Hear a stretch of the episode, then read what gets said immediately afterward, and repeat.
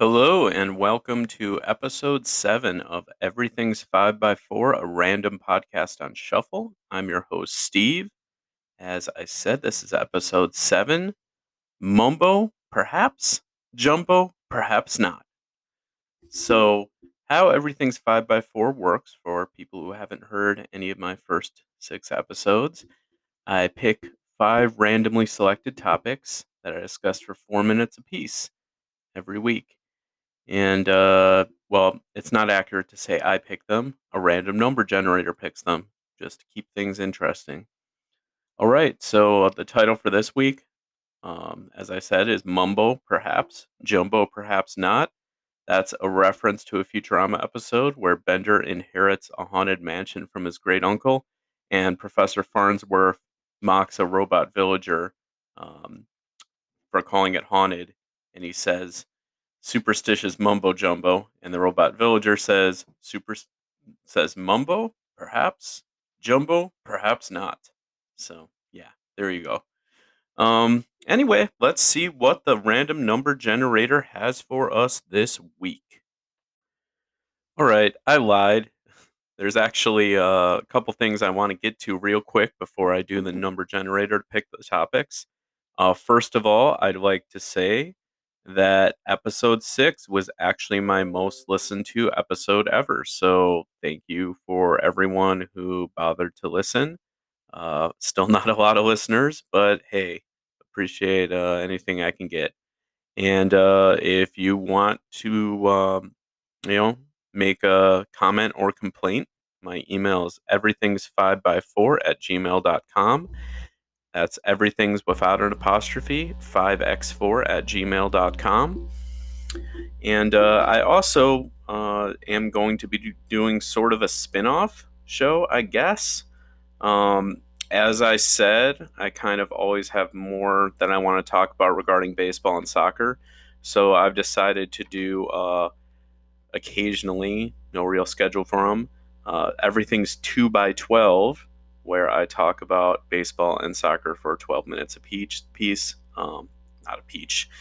I could also uh, probably subtitle it False Hope Season. Um, but anyway, eventually I might also have some guests in that format as well. So, you know, stay tuned. Anyway, um, I'm rambling on too long. Let's get to the random number generator and see what we have in store this week. Okay, so first we've got topic number seven, which is other miscellaneous sports. Put that in there. All right, and let's see what we have after that. We have wanted to go to topic number seven again, but let's see here. Okay, topic number eight, which is shout outs. All right. And let's see what the third topic is going to be. I should probably have musical accompaniment for this, but I don't. Okay, topic number six other miscellaneous pop culture. All right, two more to go. Let's see what we have in store. Topic number four, which is movies. And last but not least, topic number 10, which is TV. All right, and there you have it. Those are the five topics for this week. As a bit of a disclaimer here, this episode might be a little bit more uneven than even usual. If that makes sense. Uh, I've scripted a fair amount of this episode, and some of it I haven't. So we'll see how that goes. So, probably unsurprising for an episode in March, but for other miscellaneous sports, I'm going to be talking about college basketball and specifically my alma maters, University of Missouri and Florida State University, aka Mizzou and FSU. It was an interesting season to say the least for the first time since 2012. Uh, both of them were ranked in the top 25 at the same time. You also had both of them in the top 10 at various points in the season. Both of them have some flaws, um, but no tournament tips here because A, the tournament has already started, and B, to be honest, I really mostly just pay attention to my alma maters and their respective conferences. Uh, and there was definitely the shadow of COVID, unfortunately, hanging over this season. Uh, you know, there's a light at the end of the tunnel, but I think it definitely did affect this year, and I'll get into that as well. Okay, so I'm going to try to do two minutes about each, starting with Mizzou. So with Mizzou, I feel like I inadvertently cursed them. I created an image with uh, Mitchell Smith, Mark Smith, and Dru Smith as the members of the Smiths, other than Johnny Marr, because he's clearly the best member of the Smiths, uh, in front of the Salford Lads Club. And things seemed to go downhill at that point. The game I made it was an overtime loss to Arkansas. But in all seriousness, uh, Mizzou has had a very up and down season. We're in the top 10 at one point, uh, beat Alabama, beat Tennessee, beat Illinois, um, but also lost to unranked Georgia, also lost to Ole Miss twice, uh, also lost to Tennessee, Alabama, and um, and Arkansas, including a loss to Arkansas in the SEC quarterfinals. And a lot of it seems to Dru Smith has been the best player all year. Uh, he was first team All ACC or All SEC. Wow. Okay. Uh, I'm just going to keep that mistake in there anyway because I'm on a roll. But Jeremiah Tilmon seemed to be the guy that uh, things kind of revolved around him. He was he's a big man. He improved a lot this season he really became that inside presence that uh, he's been at times. But recently in the SEC tournament, he had a rough time. He kind of went back to his old issues of foul trouble. Uh, Mizzou has a lot of seniors. It's a veteran team. Uh, and so it's been weird seeing them this inconsistent. Uh, the good news is we're in the tourney as an eight seed. The bad news is even winning tomorrow will mean likely facing number one overall seed 26 and 0 Gonzaga in the second round. So I'd love to see us get in the second round. Don't really have a lot of faith after that. Um, moving on to FSU, I think a lot of FSU can be talked about in the rise of MJ Walker. MJ Walker is one of those guys who can easily drop 20 or 25 on you um, any given night but in the past, the problem is he had a lot of bad games and bad shooting games in between there.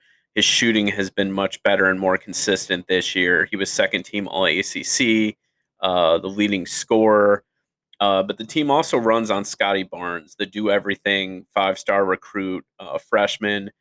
But usually with those one and done type players, you, they don't make him like him because he is like Magic Johnson in terms of he's a six nine point guard led the team in assists. Um, not afraid to shoot, but really a great facilitator and rebounder as well. Um, third team All ACC, six man of the year and freshman of the year, well deserved. Uh, I also want to give a shout out to RaiQuan Gray, a uh, guy from down in Fort Lauderdale, local local kid. Um, massively improved his shooting and rebounding this year from being kind of a rotation guy to being a guy who averaged 12 points and six and a half rebounds a game while shooting 52%, 79% from the charity stripe. All just huge improvement from last season.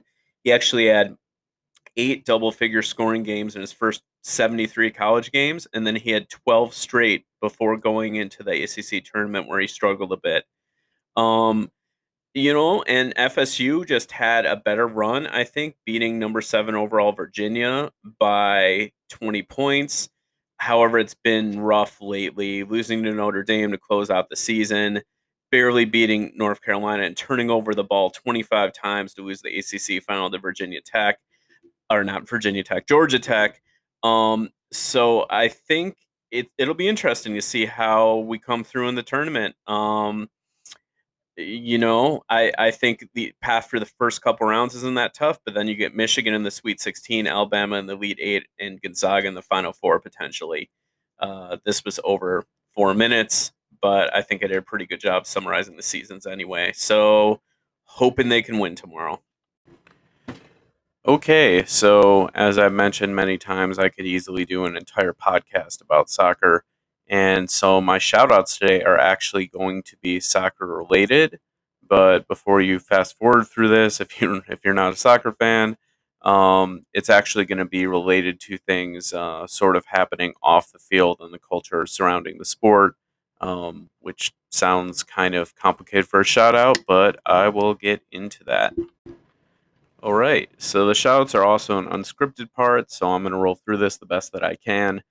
So I think first of all, in shoutouts, uh, I want to mention Peter Wilt. And for people who are not soccer fans, and particularly not soccer fans of teams in the Chicago area, that may, name might be a bit meaningless to you. But he is responsible for the founding of the Chicago Red Stars, the Chicago Fire, um, as well as Indy 11 and the NASL, and most recently, Chicago House Athletic Club. Uh, Chicago House Athletic Club is going to be uh, National Independent Soccer Association team. That's the third division in the U.S. Um, but what's cool about Chicago House is the name was actually decided by by fans uh, during a tournament on Twitter, um, and really, it's kind of uh, it's not a fan owned club, but it seems like there's just been a lot of things from the ground up that they're trying to build. So Peter Wilt is the is the GM. Um, he's definitely committed to getting as as much representation, as many different people in the community involved as possible. He is someone who's worked in soccer for decades and still just has a great reputation. He's beloved, and that really speaks volumes because generally by now, um, you know, with the reckoning of Me Too and the reckoning of uh, past racist racist things people have said, generally it comes out. Uh, Peter Wilt, really, everyone seems to be behind him, and has just been a really great guy in terms of just doing his best to get as many people involved in soccer as possible. Night Train Veeck is also involved. Uh, Night Train Veeck is the grandson of Bill Veeck, the former uh, White Sox owner, who, uh, yeah, I could talk a lot about Bill Veeck. I mean, he was a guy who was ahead of his time in terms of supporting civil rights, in terms of really um, just supporting fans and being an owner who was very pro fan and uh, really wanted to change the economics of the sport so it was more accessible to everybody.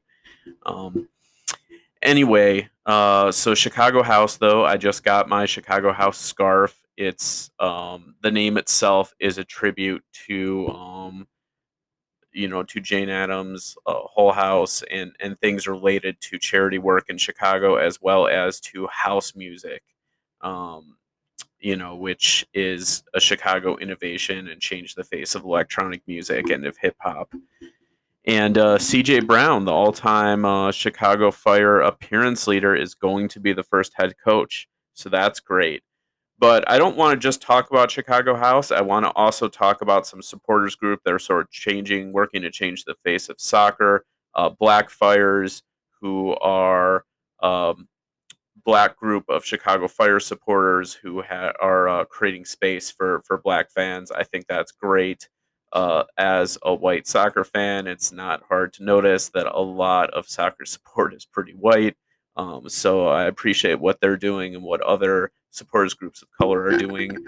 The Plastics, our national group, uh, they're actually dedicated to creating space for um, for female fans, both both cisgender, trans, um, non-binary, femme. Uh, they're doing a lot of great work too. Uh, soccer is a game; it's the world's game. It's uh, very diverse, and you know, I think it's I think it's a great thing that we're in the U.S. finally trying to reach out and get get some more people involved in that. So today in other miscellaneous pop culture, I'm going to talk about something from the internet that has actually really stood the test of time. Uh, so epic rap battles of history started all the way back in 2010 and is still going and I think is still as good as ever. Um, so yeah, that's something that I think could have easily just been another meme and because of the work that Nice Peter and Epic Lloyd put into it, um, it really again has has stood the test of time. Which actually, I guess, is kind of a cheesy thing to say, considering it is called Epic Rap Battles of History. Um, my apologies for the terrible pun. Okay, so what is Epic Rap Battles of History? As I mentioned, it started in 2010. Uh, the creators behind it are Nice Peter and Epic Lloyd, who just were two sort of run of the mill YouTubers. And then they just kind of started doing this.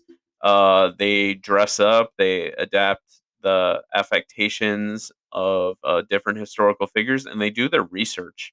Uh, and you've got people from pop culture in there, uh, people from people actually from history, uh, contemporary people, athletes. Uh, you have a little bit of everything there.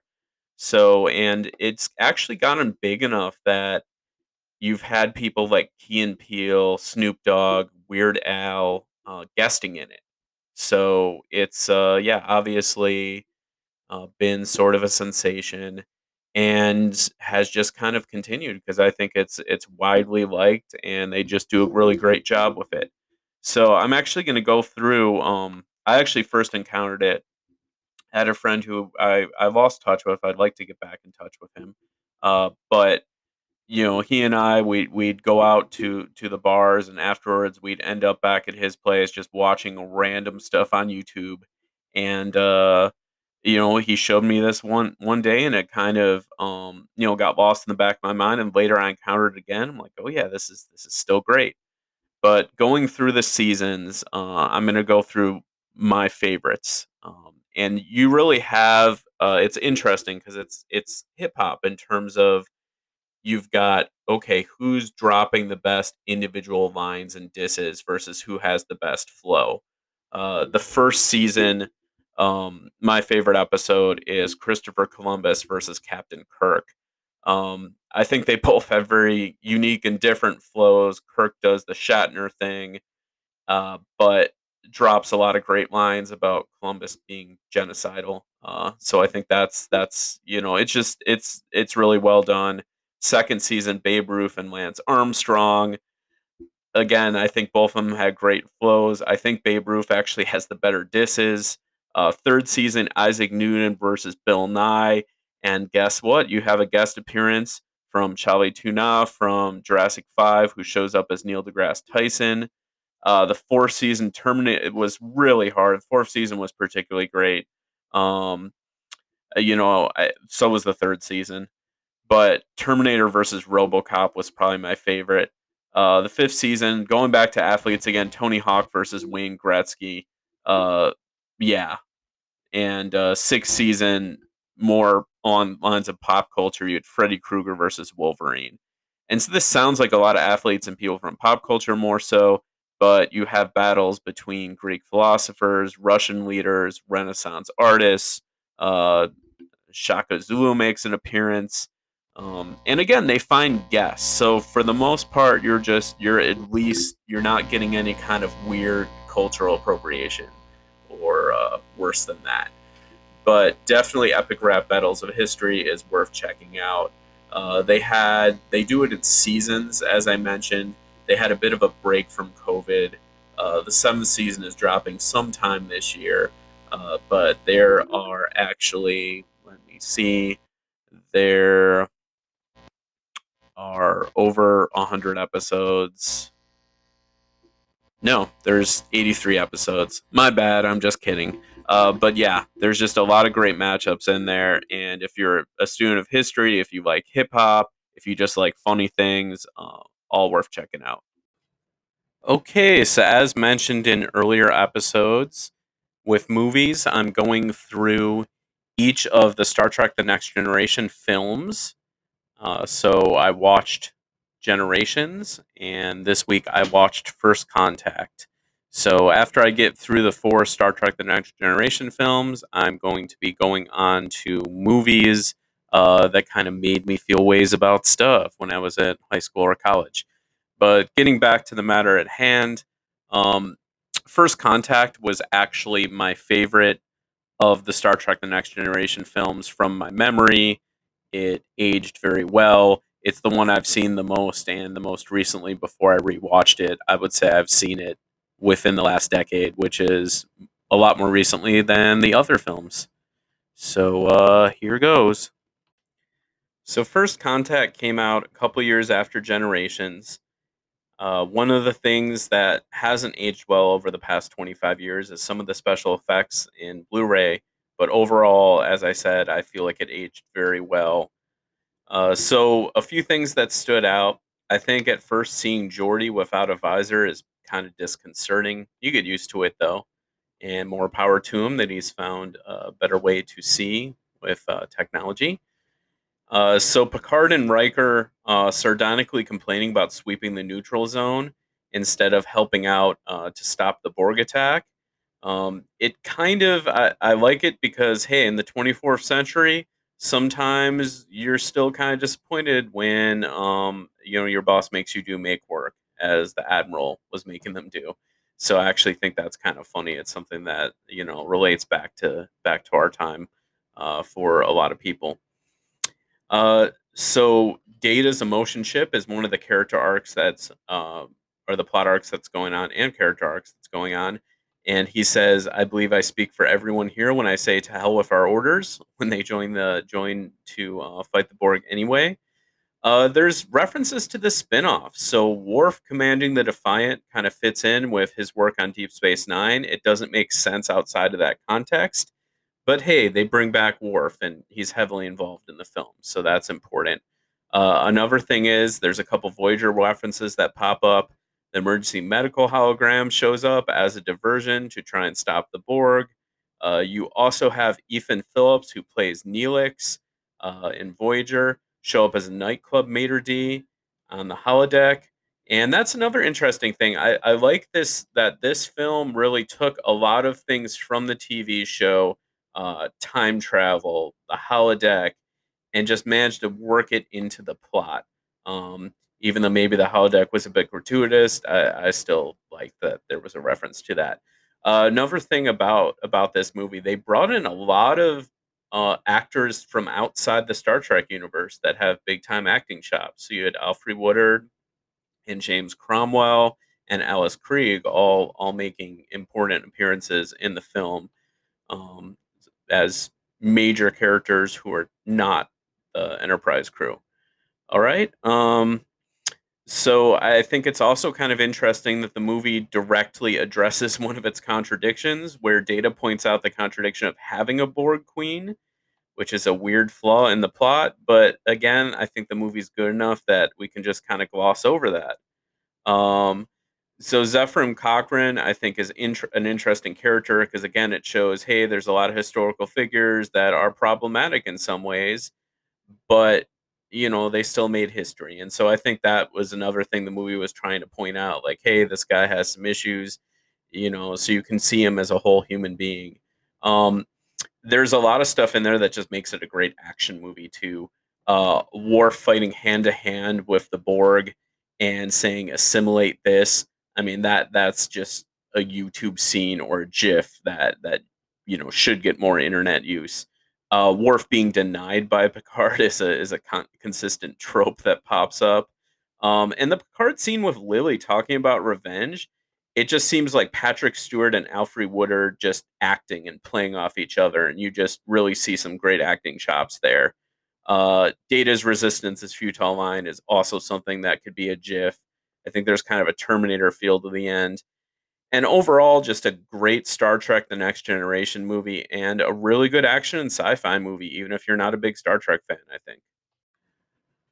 All right, I'm going to be doing the TV section a little differently today. Uh, for all the previous episodes related to TV, I've been rewatching Futurama, uh, which is my favorite TV series of all time. Half the episode names are Futurama references. Uh, so that tells you uh, its its influence on me. But this week, I'm actually going to be talking about something a little different. I'm going to be talking about books uh, being adapted into TV miniseries and uh, how that's I feel like really been a great thing. All right, so this topic is kind of interesting because I feel like I could have used it for books or for TV but I think there's always been an issue with with readers where they've always said, "Oh, movie adaptations aren't good enough. The book is always better." I think that's generally the case, but it's also just about constraints, right? So if you're adapting a 250 page book, it's hard to get everything in there in an hour and a half or two hour movie. And a three hour movie can be kind of a chore to get through. And even then, you're still going to miss parts of the book. So I think it's actually been a really awesome trend to see so many books uh, becoming miniseries. And of course, this has been going on for a long time. You can go back to Roots, um, and I'm sure even further. That's just the first thing that comes to mind. Um, you've had a couple different miniseries adaptations of Stephen King works, of course, but more recently, I, I just want to talk within the last uh, couple years here. So we've seen a couple TV se- uh, books made into TV series that have lasted more than a season, and that's had uh, pretty mixed results actually. So you have The Handmaid's Tale, which the source material from the book really only made up the first season, but I mean, there's so much going on with that show that I think they've done an excellent job of moving past the source material. There's, of course, a lot of parallels to um, the sociopolitical times that we live in currently um, that makes the dystopia seem more real.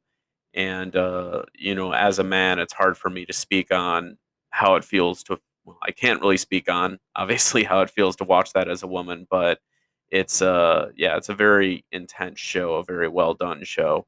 Uh, but on the other side, you've got a show like 13 Reasons Why, which I thought actually had a good first season going with the source material, and then when it lost the source material, it really lost lost the plot, um, as the expression goes, and I think is accurate here. Um, 13 Reasons Why, I always want to mention with the caveat, though, that uh, Jay Asher does have some um, sexual assault allegations against him, so not really promoting it, and the series really went downhill after the first season anyway. Um, but to get more on the point of miniseries, I think that's what's been great about miniseries because they keep that source material for a season and it just flows really well. Series ends, book ends, they get pretty much everything in there. So looking for Alaska on Hulu, John Green was trying to get that adapted for literally over a decade um, after he after the rights were sold. Um, and they did a great job with that series on Hulu. Definitely worth watching. Um, Little Fires Everywhere by Celeste Ng um, set in the 90s, but deals, I think, with a lot of uh, a lot of political issues, a lot of uh, immigration and racial issues that we are, of course, still dealing with today. And uh, Stephen King's The Stand. Uh, I did not see the earlier CBS miniseries adaptation, but the one on CBS All Access, now Paramount Plus, I think they did an excellent job. Uh, I have not read the book. I'm actually currently listening to it, but yeah, it's uh yeah, so it's hard for, I guess for me to say how good the adaptation is, but in terms of inspiring me to read the book, it really did a great job there. So definitely books as miniseries, I think definitely work better than movies and often better than an entire series as well. Okay, so this episode was a bit of a cheat. I gave you an extra 22 seconds on college basketball. Um, uh, you know, sometimes that's going to happen. So it's not quite everything's five by four today, but hopefully this, hopefully you enjoyed this episode. Uh, again, if you want to reach me with comments or complaints, or just tell me that I'm awful, uh, whatever. everything's five by four at gmail.com. That's everything's without an uh, apostrophe 5x4 at gmail.com. Uh, so yeah, if you if you enjoyed the show, if you didn't enjoy the show, um, either way, get in touch. I just want to hear from somebody. and thanks again for making episode the last episode, episode six, the most listened to one so far. Hopefully, this one will do even better. And as always, uh, when I'm ending a show, thank you for listening and keep everything five by four. Thank you.